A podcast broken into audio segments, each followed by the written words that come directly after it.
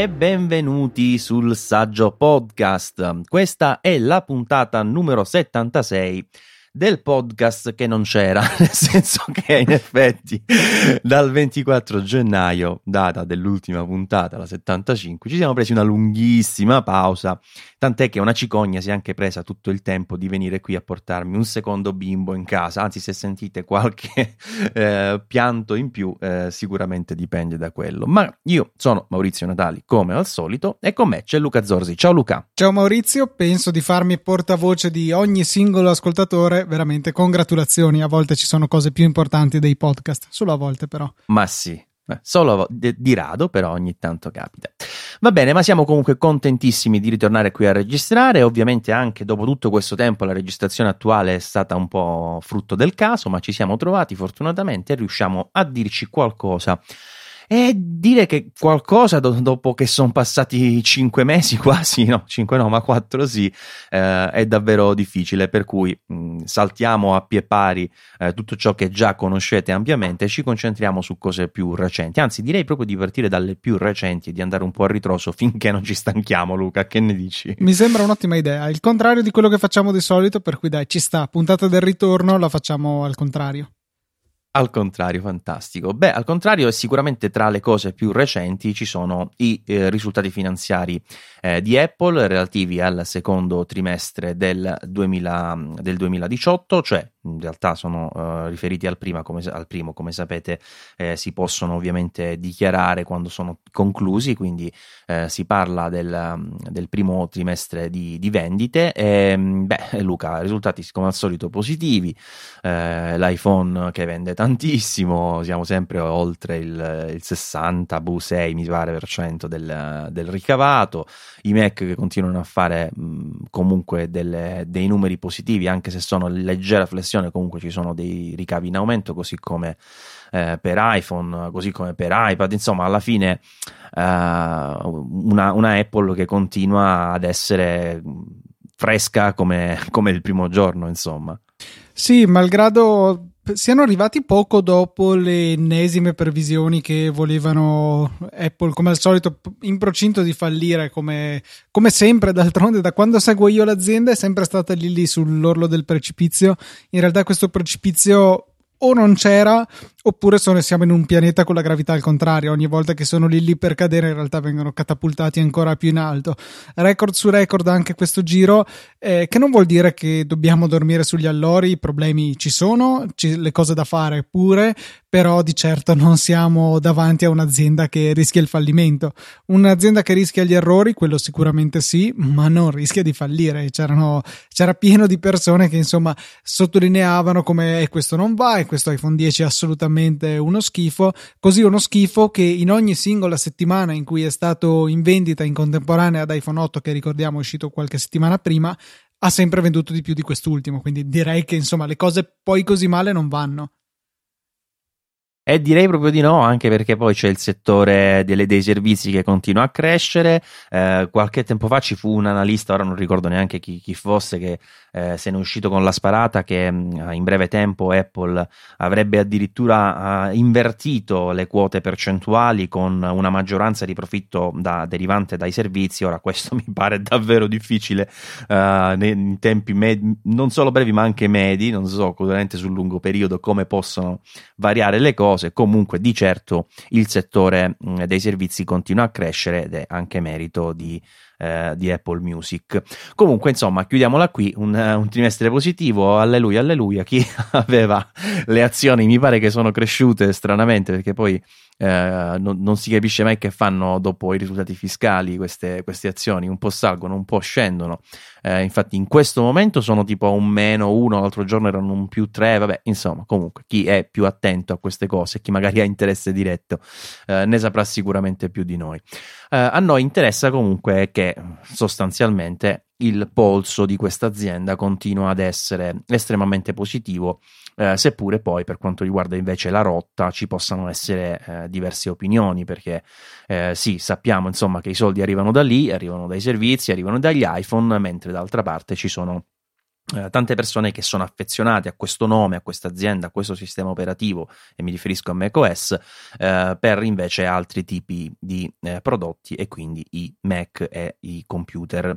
Eh, faccio questa piccola parentesi per mh, dirvi che ho terminato praticamente da pochi minuti la recensione dell'iMac Pro, uh, devo sistemare un po' le foto, eccetera, quindi non sarà online probabilmente quando uscirà questa eh, puntata, ma uh, se seguite ovviamente il sito saggiamente mh, sappiate che tra il weekend, prossima settimana al massimo, uh, sarà, sarà online questa recensione e Beh, mi sono tolto qualche sassolino dalle scarpe, Luca. Vai, mettiamola così. Eh, tant'è che la sto rileggendo per ammorbidirla. Ti dico solo questo perché nella prima stesura ero stato un, un pochino forse severo con questa, con questa macchina.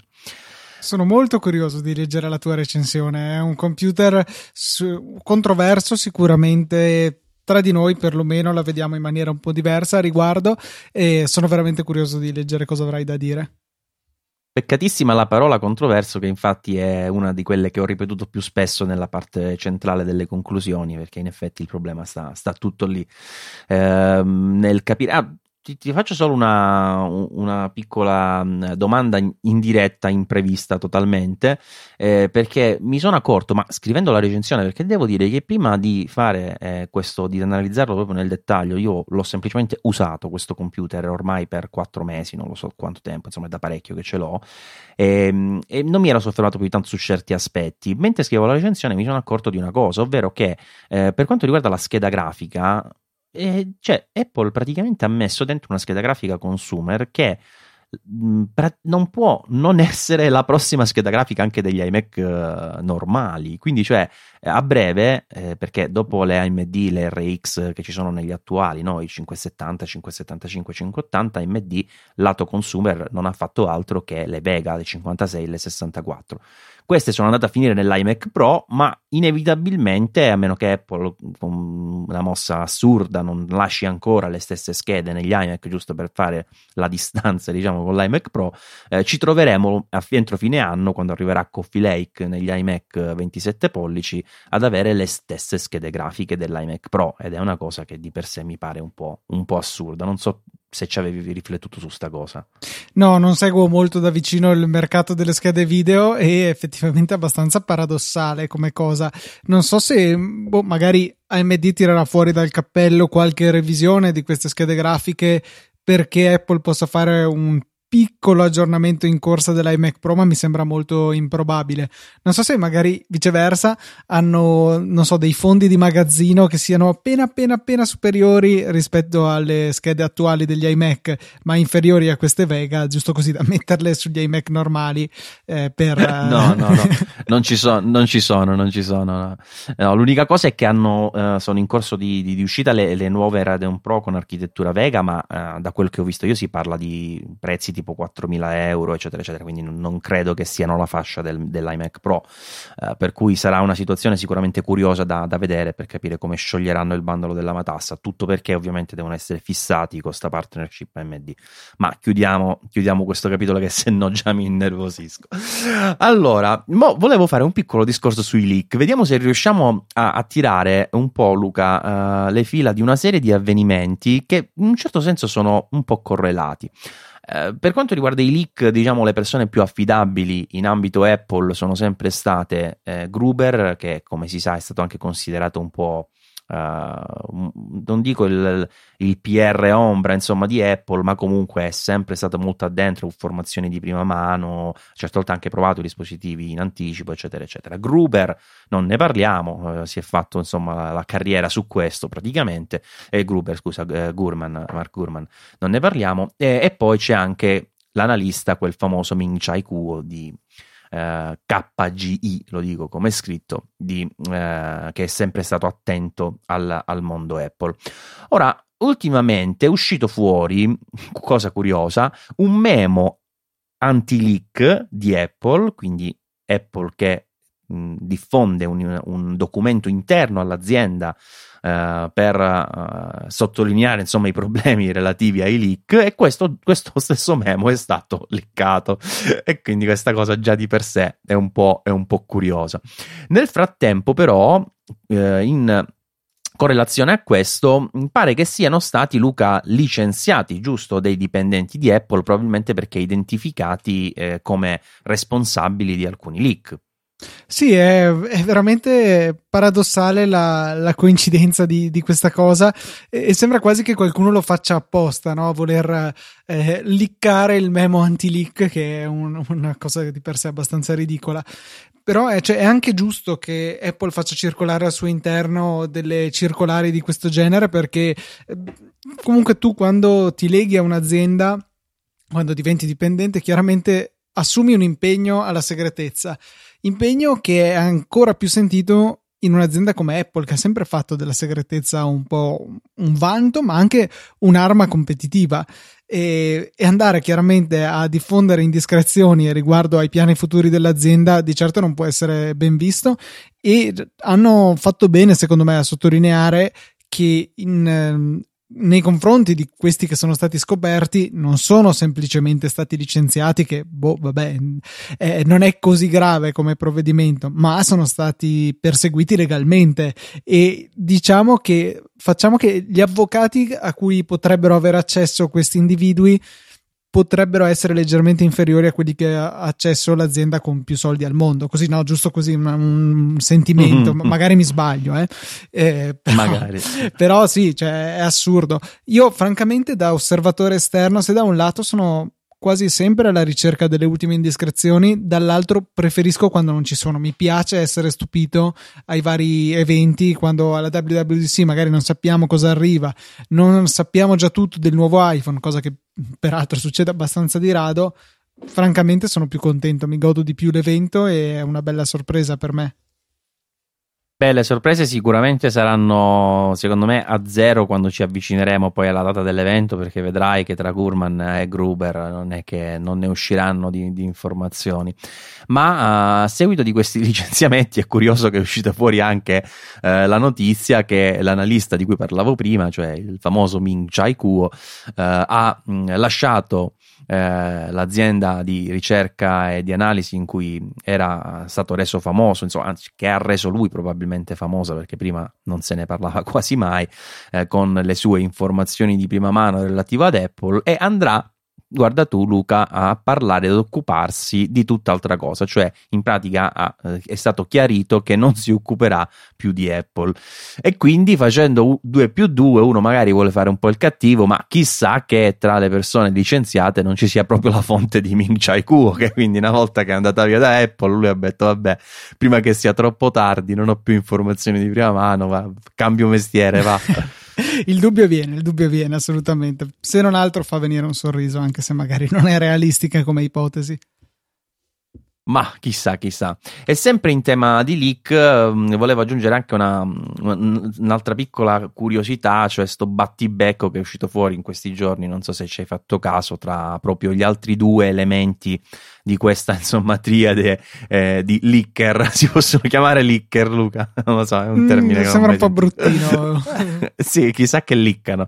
Vabbè comunque ehm, eh, in pratica Gurman e Gruber si stanno punzecchiando da un bel po' già si sa che tra questi non corre proprio buon sangue eh, con uh, delle informazioni che sembrano come, come a dire beh io ne so più di te tu ne sai più di me tu ti sbagli eccetera eccetera. Ma in sintesi il punto qual è? Che già da un po' eh, si discute del fatto che Apple sia impegnata per riuscire a realizzare una piattaforma che sia un po' um, un middleware, non so come definirlo, qualcosa che consenta di utilizzare le applicazioni per, eh, di iOS anche su, su macOS.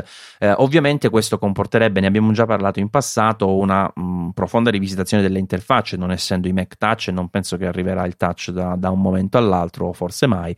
Eh, per cui eh, ci dovrebbe essere appunto non soltanto un impegno dato mh, proprio uh, base insomma dello sviluppo ma anche proprio a livello de- di interfaccia e si due si stanno ba- un po' uh, acchiappando su internet, su Twitter nello specifico, che sembra ormai rimasto il social dei, dei VIP, uh, andando a, a, dire che il progetto, secondo Gruber, si, cioè secondo Gurman, si chiamava Marzipan. Eh, poi eh, Gruber dice no, non si chiama così, eh, ci sono altri tre progetti paralleli, poi tra l'altro con nomi abbastanza esoterici che dovrebbero essere correlati eh, allo, allo, sviluppo delle interfacce in una maniera completamente diversa dall'attuale, cioè interfacce in cui non metti fisicamente un oggetto ma descrivi dove deve stare quell'oggetto, come deve apparire in modo tale che poi eh, automaticamente il sistema riesca a renderizzarlo nel modo adatto in base all'interfaccia di, di, di controllo. Insomma, tutti questi discorsi per dire che in realtà, a quanto pare, tutte queste belle cose eh, non le vedremo nella uh, imminente WWDC 2018. Almeno questo dice Gruber. Eh, Gurman sembra in realtà confermare anche l'ipotesi, eh, poiché eh, a quanto si diceva già in realtà da qualche, da qualche, tempo, le prossime release di iOS 12 e macOS 10.14 dovrebbero essere centrate più o meno sull'ottimizzazione, quindi non dovremmo avere stravolgimenti dell'interfaccia, non dovremmo avere fun- delle funzioni così eh, profonde e impattanti, così nuove da eh, richiedere insomma un, un periodo penso di, di affinamento lungo, eh, ma si dovrebbe andare a mettere un po' uh, fine ai clamorosi bug, soprattutto lato eh, macOS, che stanno dando parecchio fastidio a diversi, a diversi utenti. Quindi queste cose, in realtà, questo progetto di unificazione che può, secondo uno, riguardare eh, i framework, secondo l'altro più le interfacce, o forse davvero entrambi, eh, saranno rimandati alla WWDC 2019 e quindi ehm, ciò andrebbe anche a mh, diciamo trovare un certo senso di eh, allineamento con ehm, il fatto che iOS 13 è quello per cui è prevista una profonda rivis- rivisitazione delle, delle interfacce. Insomma, nuove release in arrivo. Luca, a parte i battibecchi da questi eh, tra questi due uh, VIP, come ho detto prima, uh, che hanno fondato la loro carriera proprio sulla, sulle informazioni relative ad Apple, eh, con l'arrivo imminente di nuove versioni dei sistemi operativi che saranno un po' forse lo Snow Leopard. Che dici, Luca? Sarebbe ora? Ci dovrebbero riprovare. Ai Sierra si era posta l'obiettivo, o meglio in Apple si erano posti l'obiettivo di renderla tale, di eh, renderla un, un, affinamento di quello che era stato fatto in passato e con Sierra in particolare. Non è stato proprio così, per molti hanno rilevato problemi. Io personalmente ho aggiornato abbastanza tardi eh, al nuovo sistema operativo, penso di essere arrivato con la versione punto 1 sicuramente, se non addirittura punto 2, mentre in passato sono stato abbastanza rapido a, ad effettuare l'upgrade. Ehm, e, grossi problemi francamente non ne ho avuti. E, dico grossi problemi, qualche cosa c'è stato e, e oltretutto sono possessore di un Mac abbastanza controverso, il MacBook Pro 2016, quindi quello d- del primo redesign con la, le tastiere che non funzionano, le porte USB-C, eccetera. Quindi forse non proprio un'annata fortunatissima, ma devo dire che malgrado questo mi è andata abbastanza bene. Non posso però ignorare tutto quello che leggo online di persone che hanno seri problemi. Oltretutto, la prossima versione di macOS mollerà il supporto alle applicazioni 32 bit o perlomeno loro hanno detto che sarà l'ultima a, eh, l'attuale a Serra a poterle eseguire senza compromessi qualunque cosa voglia dire da vedere cosa, eh, cosa avremo in futuro con la prossima release però ecco questo segna già un bel passo avanti e magari con la semplificazione che verrà dal rimuovere in tutto in toto in parte il supporto alle 32 bit magari sarà più facile creare un sistema più stabile. Certo è che mh, in generale è una cosa che farebbe piacere. Un po' di eh, rifiniture qua e là sono più necessarie rispetto a nuove funzioni. È una cosa che probabilmente potrete aver sentito in passato da me perché sono sempre stato un sostenitore di questa cosa preferisco la stabilità alle nuove funzioni assurde anche perché come ho già detto in passato macOS è una piattaforma matura non, non ho bisogno del nuovo launchpad non ho bisogno del notification center o cose di questo genere che sì ok le hanno aggiunte ma francamente le uso pressoché mai. Eh, preferisco un sistema estremamente stabile eh, tu immagino sia della stessa squadra Assolutamente, è anche della stessa squadra che queste due cose che hai citato, per esempio, non le usa per niente, così come anche Siri e altre robe che negli ultimi anni hanno introdotto e che per me sono di utilità prossima allo zero, cioè sono cose che non, non, non, riesco a capire, vabbè, ma giustamente, cioè, sono cose pensate evidentemente per creare una sorta di allineamento, forse eh, quel fatidico momento di passaggio da iOS a Mac, che forse oggi, non so quanto oggi ci sia ancora, sicuramente è un fenomeno che si è presentato tantissimo dal 2007 in poi, no? quando è uscito il primo iPhone, la gente improvvisamente ha scoperto che esisteva un'azienda che si chiama Apple, perché tanti ancora non se ne erano accorti pur, pur avendo in giro gli iPod. E dopo l'iPhone sicuramente c'è stato un, un forte eh, richiamo, insomma, anche in ambito Mac. Oggi come oggi non credo che questa cosa funzioni ancora, cioè l'iPhone come cavallo di Troia che ti porta all'interno dell'ecosistema Apple, che quindi diciamo ti forza o comunque ti porta a creare un sistema operativo anche desktop che richiami le fattezze di quello mobile. Quindi bah, secondo me se la potevano un po' evitare come, eh, come cosa. Però vabbè, eh, sicuramente la, il futuro è quello della, dell'unione di tutto, cioè probabilmente la, la, cosa che vedremo da qui a 50 anni, non lo so, eh, potrebbe essere non lo so, un, un, cellulare che proietta tutto a livello olografico o anche un, uno smartwatch o forse niente, una, una, lente a contatto con tutte le informazioni, quindi eh, lamentarsi dell'integrazione già da oggi mi pare, mi pare una cosa profondamente sbagliata perché comunque la direzione sarà sempre di più quella. Eh, Luca, ti volevo segnalare anche una cosa, o meglio, la segnaliamo ai nostri utenti perché hai parlato di MacBook Pro hai parlato anche del fatto di mm, un computer tra virgolette sfortunato, seppure il tuo nello specifico non mi pare abbia grossi problemi, no?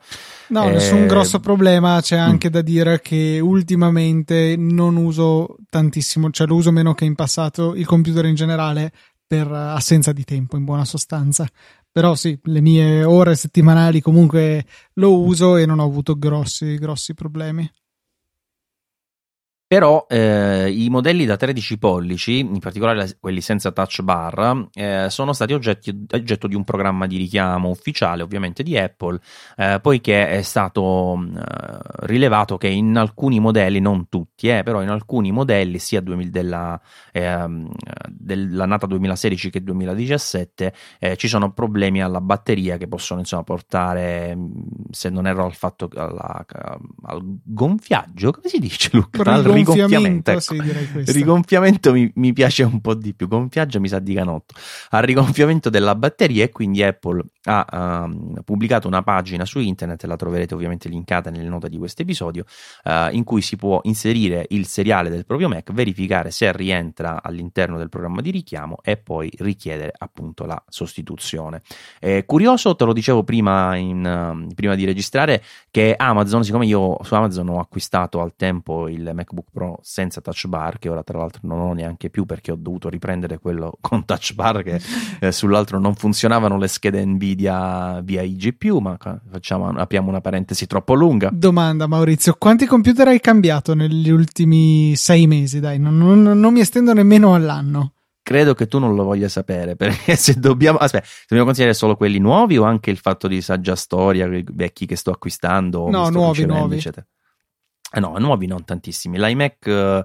Uh, quello 27 pollici normale, l'iMac Pro e portatili i due, il MacBook Pro tutti e due da 13 pollici, uno con touch bar e uno senza. Niente, quattro onesti niente computer in sei mesi, va bene. Quatt- 4 computer non è tanto, dai. Però nel frattempo mi è arrivato di nuovo il Mac Pro 2013, il Mac Pro 2008, no, 2010, eh, due iMac G4, uno da 20 e uno da 17 pollici, un Power Mac G... cos'era quello? G5? No, un G4, poi un G4 Cube, eh, mi, boh, mi, qualche altra cosa, un Mac Mini, Power PC, altra roba. Vabbè, comunque chiudiamola qui. Allora, dicevo eh, potete insomma mettere il vostro seriale e verificare se è il caso di sostituirlo. E la cosa curiosa è che Amazon, dove mh, mm, mi sono finalmente ricollegato al discorso di prima, avevo acquistato il precedente MacBook Pro, mi ha inviato un'email stamattina, ha detto: eh, attenzione, che c'è un programma di richiamo ufficiale insomma di Apple, c'era pure il link.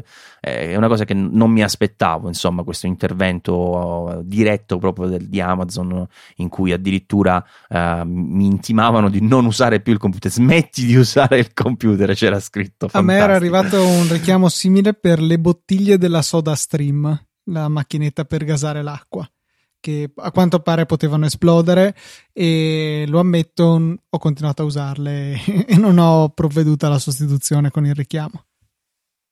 Eh, loro però eh, ti hanno eh, avvisato insomma con, con veemenza. E, um, un'altra cosa che volevo dire, eh, che non era prevista probabilmente Luca, ma forse ti può interessare, eh, c'è stato un, uh, uno speciale nella mm, TV, credo inglese, la BBC è inglese, giusto? Sì. Uh, che eh, sottolineava come Apple stesse modificando la propria politica di uh, sostituzione delle batterie dell'iPhone. Sai che ancora fino a fine anno c'è tutto quel discorso no? uh, per chi aveva sì. gli iPhone 6S. Ok, ehm, cambiato insomma questa politica nel senso che eh, iniziavano a mh, negare la sostituzione su, a, ad alcuni clienti. Eh, ha scritto un articolo 9 to 5 Mac sulla cosa. Io onestamente mi è sembrata un po' strana. Ho chiesto informazioni alla mia fonte interna ad Apple eh, mi hanno spiegato che in realtà è una grandissima cavolata, cioè non è cambiato nulla relativamente al discorso della sostituzione batterie, ma ehm, c'è sempre stata da parte della, uh, della persona de- che ci risponde, insomma, dell'assistenza, una certa libertà nel valutare se sostituire o meno la batteria, cioè la pratica è quella di farlo, ma se il tecnico per qualche motivo ritiene che il telefono sia stato eh, manomesso, che abbia altri difetti o che eh, la batteria non sia originale, queste cose qua, loro comunque non te la cambiavano prima e non te la cambiano oggi. Eh, lo dico diciamo come informazione generale perché questa ancora fino a fine anno è una, è una cosa che continua a tirare nei centri di riparazione Apple tu non sai quante eh, sostituzioni di batterie fanno, cioè sono eh, tra l'altro indietro di mesi sulle prenotazioni, non, non puoi immaginare. Eh, so che Apple ha richiesto, o almeno so in Italia, non so altrove, eh, alle ai vari centri di, di, riparazione ufficiali di velocizzare proprio le procedure di riparazioni per cercare di mettersi un po' sto, sta cosa alle spalle perché gli sarà costata tanto, non tanto per il costo della batteria, ma per tutta la, la, la cosa che ci gira intorno, no? la parte logistica, devi prendere il telefono, devi pagare chi sta nelle aziende per fare l'operazione, poi eh, te lo devono rimandare, insomma un po', un po' un macello. Quando non te lo cambiano addirittura, come nel mio caso per esempio un iPhone 6S me l'hanno proprio sostituito, non hanno sostituito la batteria. Credo che sia quello che fanno nella maggior parte dei casi, no, no Luca? Ma no, non, dai, sostituzione no? addirittura del telefono mi sembra eccessiva. Eh, a me l'hanno sostituito intero. Io mi hanno chiesto di mandarlo e me ne hanno mandato proprio uno nuovo rigenerato con un seriale diverso. Non so, fo- forse c'era qualche altra cosa. Perché so che a volte il problema è che sostituendo la batteria boh, si può danneggiare qualcos'altro. Sparo, in realtà l'ho fatto una volta, non mi sembrava nulla di che e quindi in quel caso sostituiscono il telefono, però penso che sia l'eccezione più che la regola. Ah, possibile, comunque insomma è sicuramente una cosa da, uh, da, tene- da, tenere a mente che questa cosa funziona, funziona fino a fine anno, ma ovviamente il telefono deve essere nelle condizioni adatte a poter usufruire di questo altro programma insomma di, di sostituzione. Ma torniamo a noi eh, con le altre novità da, da parte di Apple e eh, una di queste è ovviamente negativa se consideriamo che si tratta dell'abbandono di un'altra linea di prodotti. Linea di prodotti che poi in realtà era divisa in tre, c'erano le Airport Extreme, le Airport Express e poi le Time Capsule. Tutte e tre vengono cestinate, d'ora in poi Apple non farà più eh, router, non farà anche quindi i eh, sistemi integrati per, la, per, il backup di Time Machine, mi riferisco ovviamente a Time Capsule, per cui ci saranno solo insomma, questi prodotti che immediatamente sono diventati vintage, non so, sicuramente ci sarà ancora un po' di supporto dal punto di vista della, dei firmware, insomma degli aggiornamenti, eh, ma uh, da qui in avanti insomma Apple dice ciao ciao a tutti quelli che si erano in un certo senso affidati a quelle che erano le, le, le sue soluzioni per uh, la connessione wireless o Ethernet, quel che è dei vari dispositivi in rete.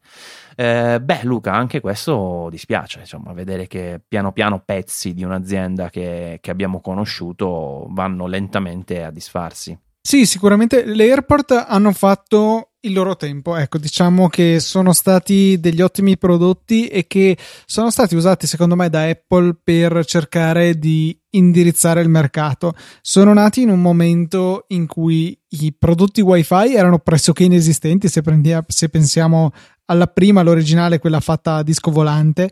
E... Ce l'ho, ce l'ho. Eh, immaginavo. e, e, poi dopo, insomma, hanno cercato di dare, se vogliamo, il buon esempio del prodotto facile da usare e, e affidabile. Poi sono state un po' lasciate in disparte, sono state aggiornate per il wireless AC che comunque da certi punti di vista rimane molto valida, cioè l'ultima eh, time capsule e relativa Airport Extreme supporta comunque il wireless AC a 3 stream che è il, quello massimo utilizzato ad oggi e, e quindi da quel punto di vista ottima manca di quelle funzionalità tipo mesh per creare un, una propria rete con più punti di accesso senza che siano connessi in Ethernet, o meglio, si può fare, ma non avendo radio dedicate al collegamento diciamo con le altre basi eh, la banda si va a dimezzare a ogni salto. Quindi sì da quel punto di vista non sono ideali. Se però avete o una casa abbastanza piccola da essere coperta da una singola Airport Extreme oppure un, la possibilità di uh, connetterle tra loro in Ethernet rimangono una soluzione valida. Non hanno tante funzioni aggiuntive che magari qualcuno potrebbe cercare però come router semplice che deve fare quella funzione sono ancora dei buoni prodotti. Chiaro che hanno i loro anni e, e, forse erano un po' carucce, for- ma non neanche una cosa fuori di testa, erano come neanche tanto, no, come sì, un prodotto di fascia medio-alta de- di quel genere, insomma, non è che fossero fuori di testa. Quindi sì, mi dispiace vederle andare dall'altro lato, però mi rendo conto che io stesso pian pianino, pur avendo avuto due Airport Extreme, quelle penultima generazione, quelle N piatte, diciamo, non wireless AC, eh, le avevo piano piano sostituite con, eh, cioè in realtà non piano piano, in botto le ho sostituite con eh, tre eh, access point Ubiquiti eh, AC Pro, se non sbaglio si chiamano, sì, UAP AC Pro, sempre questo bellissimo nome, facile da pronunciare. E boh, chiaramente le prestazioni erano un altro pianeta, ma perché passavo dal wireless N al wireless AC e perché cercavo le funzionalità di gestione centralizzata di Ubiquiti e, e, le funzioni avanzate, gestione di più reti con VLAN separati, insomma un po' di cose, se vogliamo, da malati, ma che, di cui avevo bisogno. Proprio diciamo che come mie necessità ero andato oltre quello che la linea Airport poteva fornirmi. Eh, però insomma rimangono secondo me dei prodotti validi al momento, ecco. Eh, spiace che scompaia un prodotto come l'Airport Express che secondo me rimane interessante come ricevitore AirPlay per chi ancora si affida a questa tecnologia e mi ci metto perché comunque ho creato una rete wifi bella robusta in casa e è più comodo secondo me usare AirPlay che non il Bluetooth se dobbiamo muoverci. Se ci muoviamo AirPlay rimane funzionante fin tanto che c'è ricezione wifi con il bluetooth non è possibile. Un caso d'uso che nel, nel, mio caso non sarebbe assolutamente replicabile con il bluetooth è mentre sono in giardino dove ho delle casse esterne alla casa che sono collegate tra il resto a un airport express posso comunque inviare la musica perché ho una copertura wifi anche in giardino pensare di fare la stessa cosa con il Bluetooth sarebbe perlomeno un gran casino. Per cui AirPlay ha ancora un posto a casa mia e le AirPort Express erano il modo più semplice per ottenerlo. Eh, addirittura io ho le, quelle di quelle vecchia generazione che non avevano nemmeno il wireless quelle a, a forma 4. di alimentatore esatto quelle lì senza il wireless a 2.4 e 5 GHz contemporaneo quelle precedenti al quella design, mi manca eh. se eh, una di quelle poi ti avanza me la prenoto ok ok per ora rimangono tutte e tre in uso e appunto tanto le collego in ethernet quindi non mi interessa nemmeno la loro parte wifi e, e le utilizzo appunto come uscite audio ora come ora forse c'è un prodottino che fa una funzione simile, ma non, non, c'è più un prodotto Apple, diciamo, che poi è la madre della tecnologia AirPlay. E tra l'altro la versione mm, più recente di quella di cui parli tu, quindi la piccola Express che ha la forma di una vecchia Apple TV, diciamo, ma bianca, eh, verrà anche aggiornata, almeno così aveva dichiarato Apple, per supportare AirPlay 2, quindi comunque anche se è un prodotto che, che si mette un po' da parte, eh, arriverà questa nuova funzionalità che sicuramente andrà ad arricchire l'esperienza d'uso dei possessori. Io come te apprezzo tantissimo AirPlay, lo uso spessissimo in casa. Devo dire lo sto usando di meno da quando eh, ho fatto entrare a casa Google perché eh, ho iniziato con il Google Home Mini, adesso anche il Google Home normale eh, mi sto trovando divinamente. Allora, intanto sicuramente il vantaggio di poter parlare in italiano che comunque dà maggior scioltezza e dà anche la possibilità di farlo usare più comodamente in famiglia senza che si sì. debba andare a spiegare. Eh. E poi comunque mh, ho trovato insomma questa possibilità tramite per esempio Google Home eh, di mettere un ricevitore Chromecast su una, uno speaker in particolare che non è wifi ma a cui tengo molto perché ha un audio spettacolare, il JAR, quello francese e quella specie di colonna insomma, bellissima tra l'altro un oggetto di arredamento di cui non mi vorrei disfare ma eh, mancava insomma del wireless. Ci ho messo un, un, Chromecast audio io posso dire tranquillamente a Google di riprodurre una mia playlist di Spotify per dire e anche dove indirizzarla quindi su magari JAR che è il nome della, del ricevitore Chromecast. E quindi mi sto trovando diciamo bene con, uh, con Google Home e questo mi ha portato a utilizzare un po' di più anche tutto il loro ecosistema comprese le parti di uh, diciamo diffusione wireless eh, del, del suono. Rimane un prodotto interessante, eh, io come te eh, l'ho usato per, uh, per, tantissimo tempo, ho usato eh, prima quelle piatte, poi quella a colonna, insomma eh, ci sono stato dietro per, per, tanti, per tanti, anni. Inizialmente mi hanno soddisfatto pienamente, poi con come te insomma ho avuto necessità un pochino più evolute e da quel punto di vista l'utility network che è poi la, l'interfaccia insomma con cui si amministra erano le AirPort e le time capsule non mi, sono più, non mi è più bastata diciamo e quindi eh, ho fatto anche io il passo prima su Ubiquiti. Adesso sto provando da qualche tempo ehm, i, eh, Netgear Orbit mi pare che si chiamino ma non vorrei dire una, una sciocchezza perché eh, non ho ancora iniziato a, a ultimare, ho iniziato la, la, recensione, quindi non ho eh, scritto tanto sull'argomento, ma mh, mm, comunque si chiamano Orbi, ecco, Netgear Orbi, eh, che da quel punto di vista dovrebbero un po' ricordare l'idea delle reti mesh, almeno io ne ho un paio in casa e non so se è come eh, funzionano come la time capsule, in effetti non ho approfondito questo aspetto, ovvero se eh, nella, uh, diciamo, nell'estensione della rete vanno a ridurre la banda disponibile perché ne utilizzano una parte proprio per comunicare tra di loro, ma è sicuramente una verifica che farò, una pulce nell'orecchio, insomma, che è interessante che mi hai, che mi hai eh, suggerito.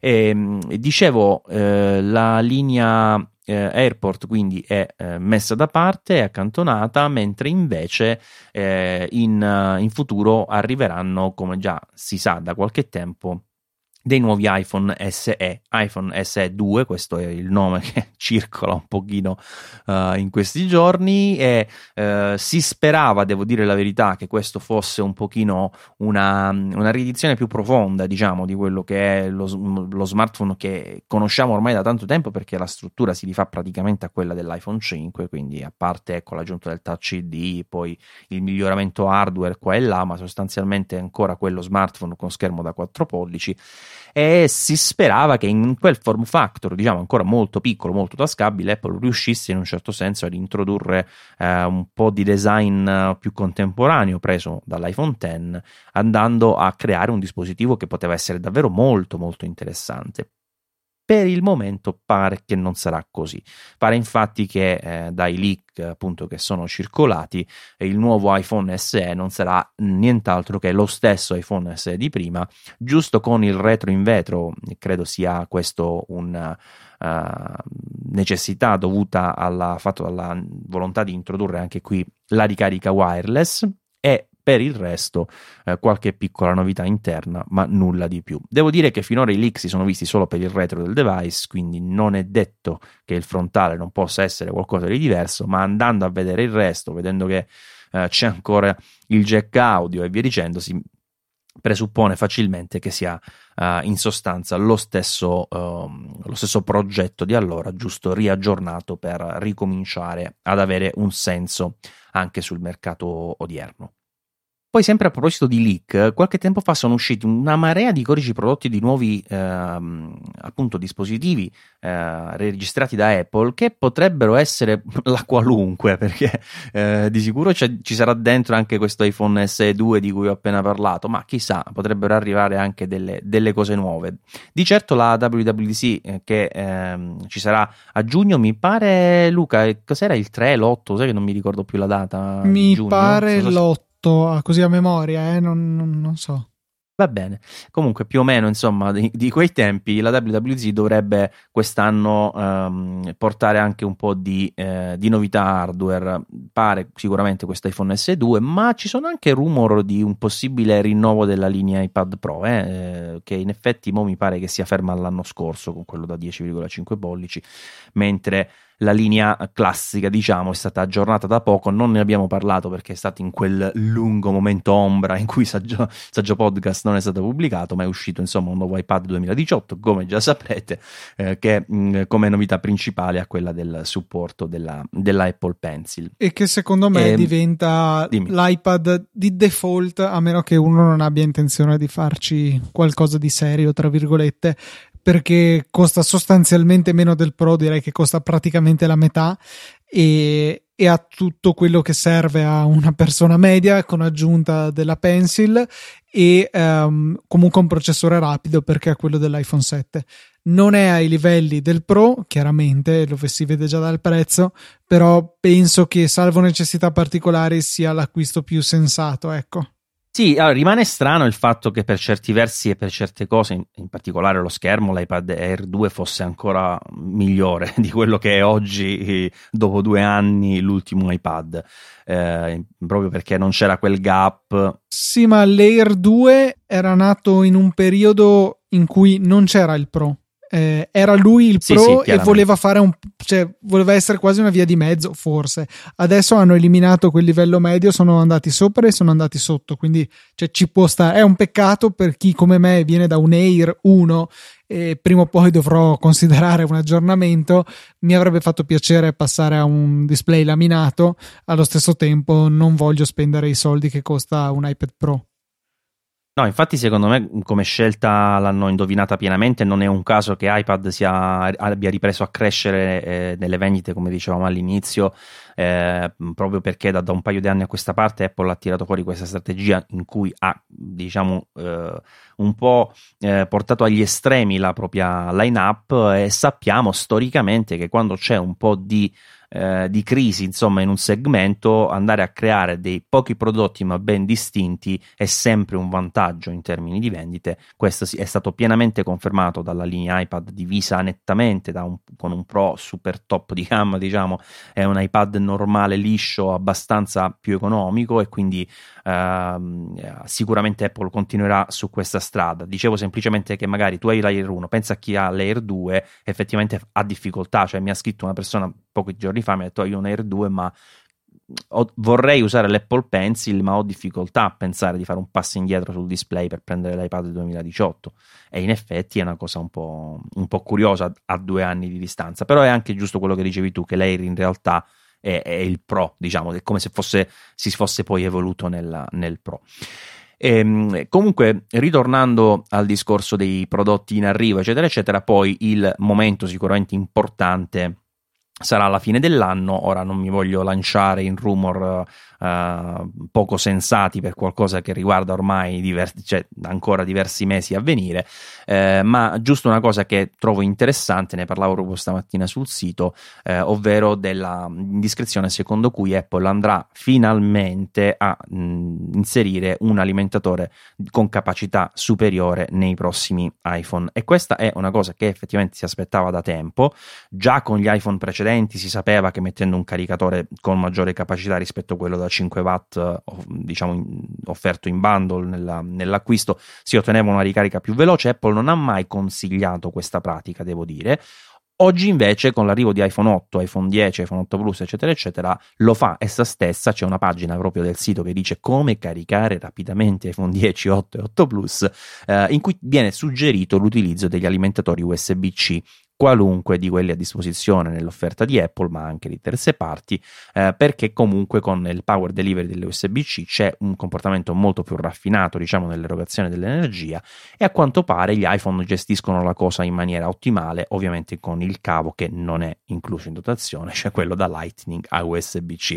In sintesi, ehm, l'attuale alimentatore da 5 watt dovrebbe andare in pensione e con eh, la, l'arrivo dei prossimi iPhone, Luca dovrebbe dovremmo avere un nuovo alimentatore da 18 watt, quindi anche un qualcosa in più di quello che è attualmente l'iPad Pro, che ha un alimentatore da 12, che tra l'altro è assolutamente sottodimensionato perché per la batteria che ha quel device, eh, già quello da 29 sembra, sembra piccolo. Ho visto che i risultati ottimali si ottengono con quelli da, 61 watt, quindi figurarsi quelli da, da 12.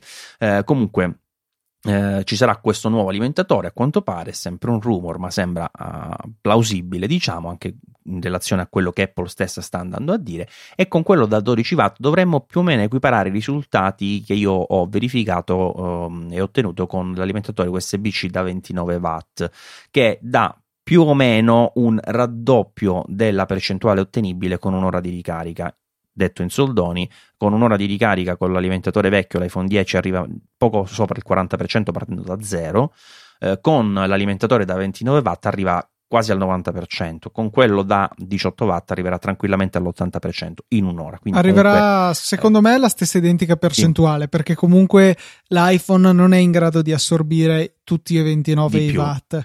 E, Questo è vero, però ti interrompo solo per dirti una cosa, che eh, ho verificato dei test in cui ehm, stranamente, per esempio, quello da 12 watt eh, va più lento, però 12 watt dovrebbero essere già di più di quelli che gestisce l'iPhone nativamente, o sbaglio? No, allora beh, un... l'iPhone ah. può, beh, sicuramente 12 watt può prenderli tutti dal, penso dal 7 in poi, diciamo da quando hanno messo in commercio il cavo Lightning USB-C. Eh, è possibile salire oltre i 12 watt come hai fatto tu con un caricabatterie USB-C eh, perché supporta power delivery la realtà è che secondo me allo stato attuale, se parliamo semplicemente di spesa necessaria per ottenere una ricarica, il compromesso migliore è un caricabatterie come quello da 12 watt di iPad o comunque un qualunque altro caricabatterie da 2 A, 2,4 A. Eh, perché se pensiamo a quanto costa la somma di alimentatore eh, USB-C da 29 watt più il cavo Lightning USB-C, la spesa cresce molto. E, e, il vantaggio di questo rispetto al 12 watt è marginale. Avevo visto dei test tempo addietro. Sì, il vantaggio c'è, ma non è neanche vagamente paragonabile al vantaggio che c'è passando dal 5 watt al 12 watt.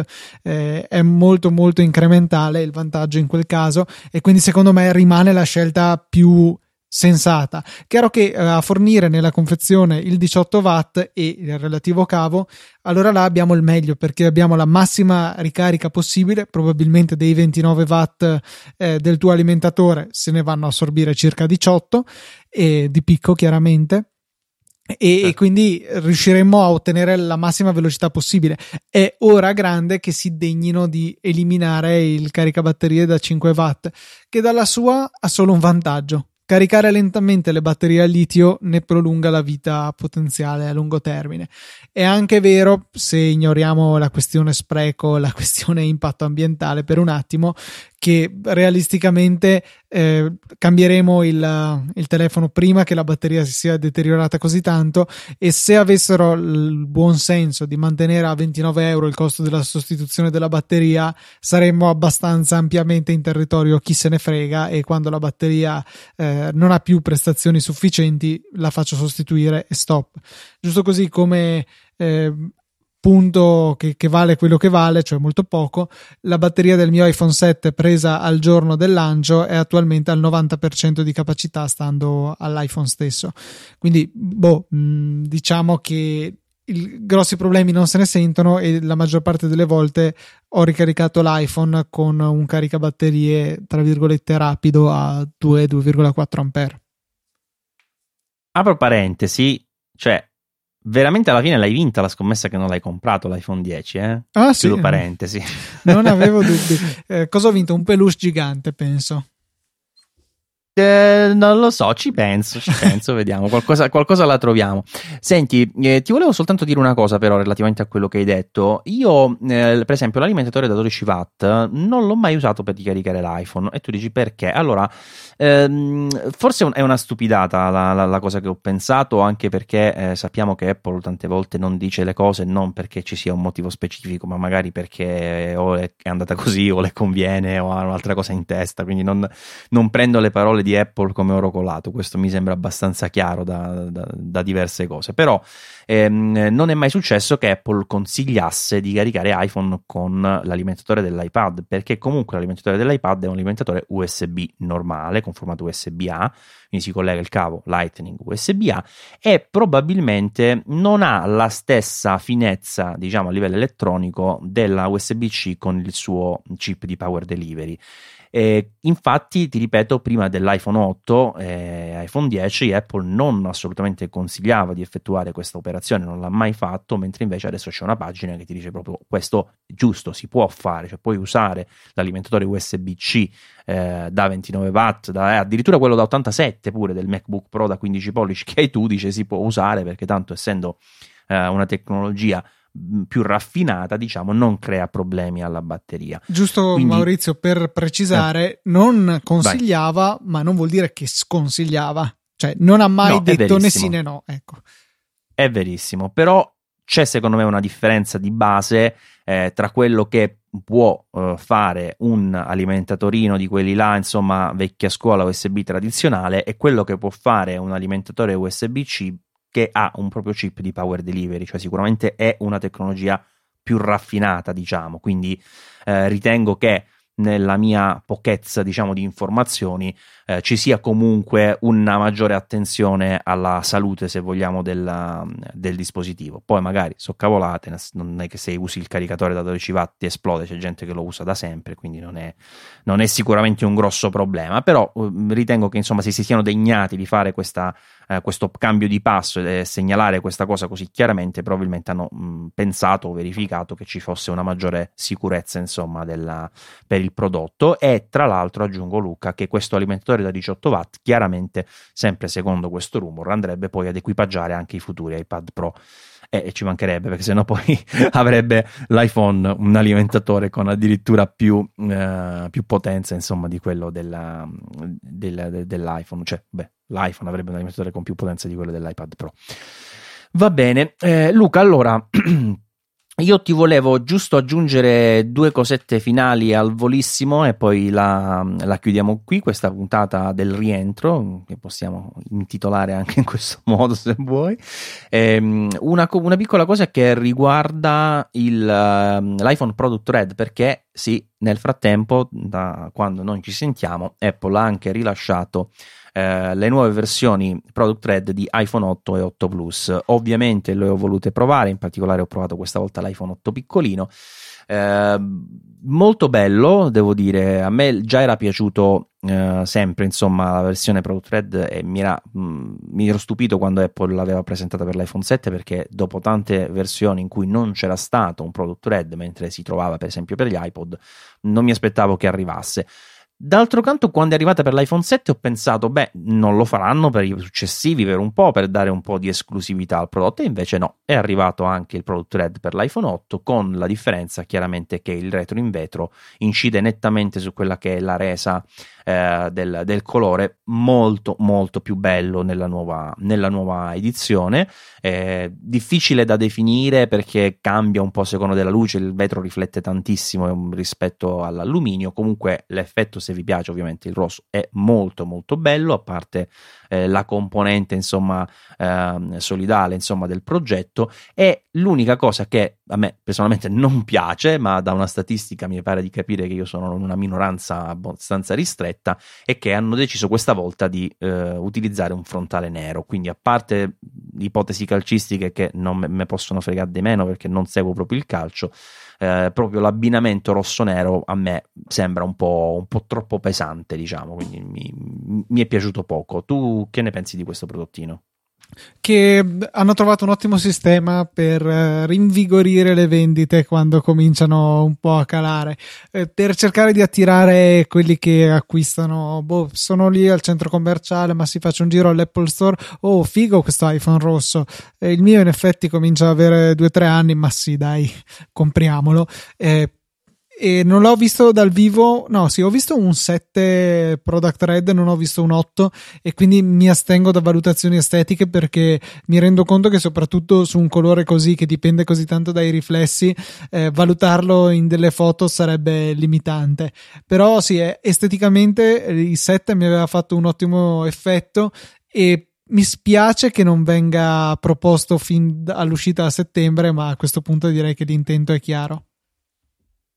Sì, tra l'altro loro ormai hanno verificato ampiamente che questa seconda botta di vita, diciamo, nella, uh, nel primo trimestre della, dell'anno è utile alle vendite e poi in effetti, essendo un prodotto che nasce un po' come, eh, come, un'edizione limitata, anche se poi non lo è, cioè se, se, ne comprate un miliardo Apple penso che ve li produca, quindi non, non credo che sia quello il problema, però proprio l'uscita che è così diciamo disallineata rispetto all'arrivo ufficiale, al lancio insomma del, del prodotto, eh, comporta ovviamente la, uh, la, riduzione diciamo del target, cioè chi lo compra è proprio chi o veramente ha un iPhone vecchio e stava aspettando di cambiarlo, è capitato per caso che ha atteso fino a quella data, oppure di certo certo tutti quelli che hanno effettuato il cambio al primo giorno eh, che è uscito l'iPhone 8 ora non lo hanno ricomprato solo perché è uscita la versione rossa. Questo sappiamo che lo possono fare solo pochi pazzi tipo io, quindi tipo me, quindi non, non, non è quello il punto. No, beh, in realtà devo dire la verità, qui lo dico eh, ampiamente senza problemi, questa volta ho proprio usufruito della possibilità di fare il reso cioè proprio l'ho comprato dal negozio Apple online e l'ho restituito. Perché in effetti devo dire quel nero davanti mi ha proprio spiazzato. Oggi come oggi vedere quelle bande abituato all'iPhone 10 eh, mi fa un effetto proprio sembra come se allo schermo manchi un pezzo. Mentre con la versione bianca questa cosa la noto un po' di meno perché il bianco di per sé diventa un elemento diciamo decorativo che va ad incorniciare non sembra una mancanza di schermo, non so come, come spiegarlo. Comunque metto nella, nelle note dell'episodio la galleria fotografica che ho realizzato anche di confronto tra iPhone 8 e iPhone 7 Product Red in modo tale che eh, possiate farvi un'idea se non li avete dal, visti dal vivo non che il sito ovviamente Apple non sia affidabile eh, però ho cercato di farlo vedere anche da diverse angolazioni quando il colore cambia appunto per valutare come cambia mentre eh, chiaramente Apple cerca di farti vedere sempre lo stesso colore in modo tale da avere una, una risposta coerente e, ehm, eh, l'ultima cosa che volevo dire ma non c'entra niente non l'ho mai fatto ma lo devo dire perché eh, sono veramente colpito da questo prodottino, Luca. Eh, casualmente, sai quei prodotti che ogni tanto eh, Amazon ti dice: Senti, ma secondo me questo prodotto ti può piacere, no? E mi hanno tirato fuori uh, in una delle, delle, robe quando ti ho messo nel carrello, tra l'altro, un'altra cosa, una custodia eh, per iPhone 10 che eh, senti un po' è il trema, costa la bellezza di 6 euro. Quindi quando ho visto 6 euro ho detto: Mizzica, sarà una custodia fenomenale. In effetti. Eh, la custodia di per sé ha un aspetto fighissimo, Luca, almeno per quanto mi riguarda, perché ha una metà che sembra una specie di scamosciato e una metà invece più di plastica un po' eh, rugged, diciamo puntinata. E tutto in nero, la versione che ho scelto io, nero e grigio, è, ti ripeto, secondo me molto molto carina.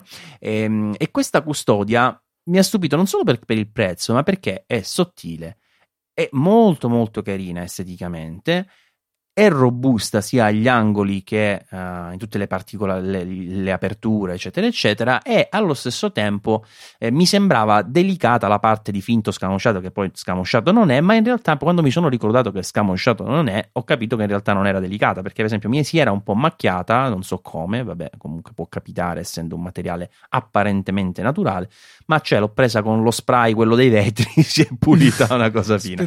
Se, selva. Eh sì, perché tanto non è il materiale naturale, per cui ci sta, insomma, che si possa aggredire in questo modo. La custodia in questione è di un'azienda mai sentita, mai vista tra l'altro da nessuna parte, mai vista neanche in altre versioni, perché per esempio l'ha vista mio padre, dice bella, la voglio anch'io per il mio iPhone 6, non c'è, non la fanno, non l'ho mai vista, ho cercata ma non l'ho trovata.